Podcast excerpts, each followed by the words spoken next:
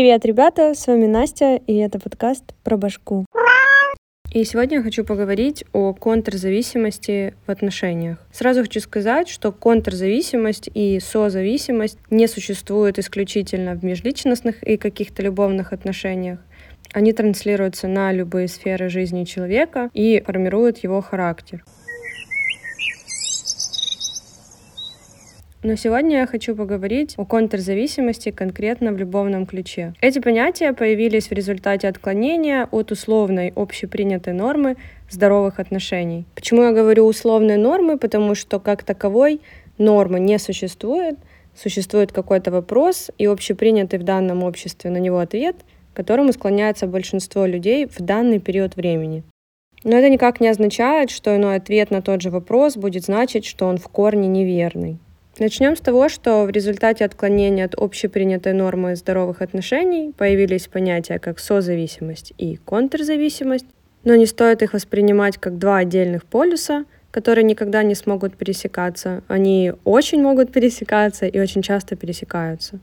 В основе этих понятий, как мы видим, лежит слово «зависимость», что само по себе дает понять, что это не очень прикольно и не очень классно. Когда мы говорим о созависимых отношениях, мы имеем в виду, что человек чувствует себя очень уязвимым, находясь наедине с самим собой. То есть для того, чтобы идентифицировать себя как состоявшуюся личность, ему обязательно необходим кто-то рядом.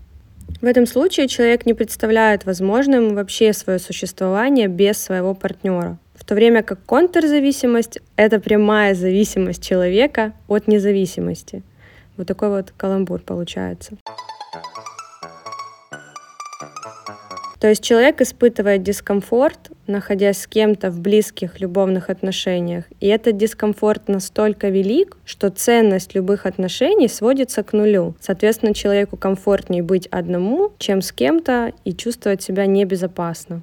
Давайте разберемся, откуда вообще берется контрзависимость. Конечно, как и во всем, однозначного ответа на этот вопрос нет, и быть его не может. Вернемся к норме, здесь точно так же работает это все. Самодостаточность, ровно так же, как и способность вступать в близкие отношения, у человека формируется в возрасте двух-трех лет. Поэтому в этот период, когда ребенок еще очень маленький, очень важно, чтобы мама или любящий близкий человек — находились в тесных отношениях с ребенком. Иначе процесс формирования самодостаточности и способности вступать в близкие отношения может быть нарушен и даст о себе знать во взрослой жизни человека.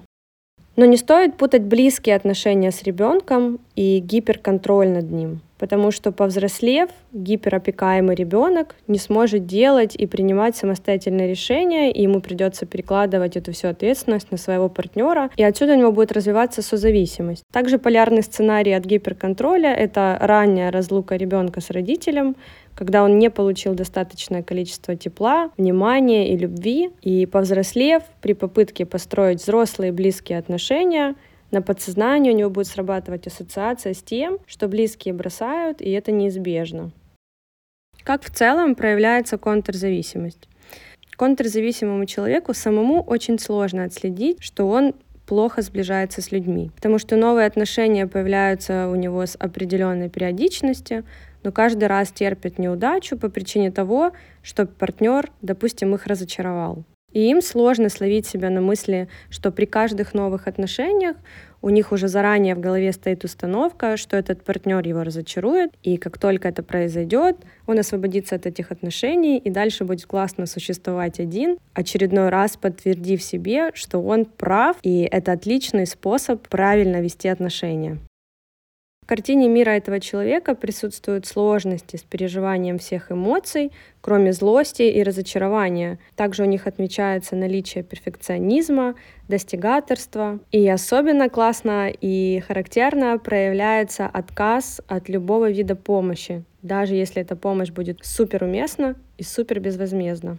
No, God, please, no! No! No! Исходя из вышеперечисленного, возникает вопрос, вообще в целом мешает ли контрзависимость нормальному существованию. На что я не могу точно сказать, что да, мешает или нет, не мешает, поскольку, как я говорила уже ранее, контрзависимость транслируется не только на отношения, но и на все сферы жизни. Такие люди, как правило, больше концентрируются на обучении, или работе, но точно не на межличностных отношениях, Поэтому они могут себя лучше реализовать в этих сферах жизни, но при этом при всем не уметь строить отношения. Поэтому я бы сказала, что это палка о двух концах. Естественно, надо стремиться в жизни быть в балансе во всех сферах жизни, стараться не бояться признавать свои страхи и работать с ними. Это требует огромных сил на то, чтобы это все решить, и для начала хотя бы это все признать, понять и принять.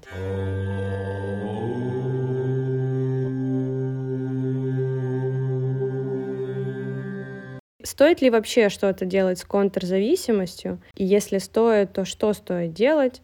Э, если человек сам стал замечать, что э, в его личной жизни явно что-то не то, и всегда все идет по одинаковому сценарию, стал допускать мысли, что, возможно, дело не только в его партнерах, но и в нем самом, обнаружение этой проблемы уже сыграет ему на руку, потому что у него включится его достигаторство и перфекционизм, и человеку, скорее всего, захочется разобраться в этой проблеме. И здесь уже стоит, конечно же, обратиться к специалисту, будь то психолог, будь то психотерапевт. Обязательно следует выбирать компетентного специалиста, но ориентироваться на свои личные ощущения, потому что вам с этим человеком придется проводить какой-то промежуток времени вместе, делиться своими переживаниями. Если вам некомфортно с вашим специалистом, специалистом, это не ваш специалист.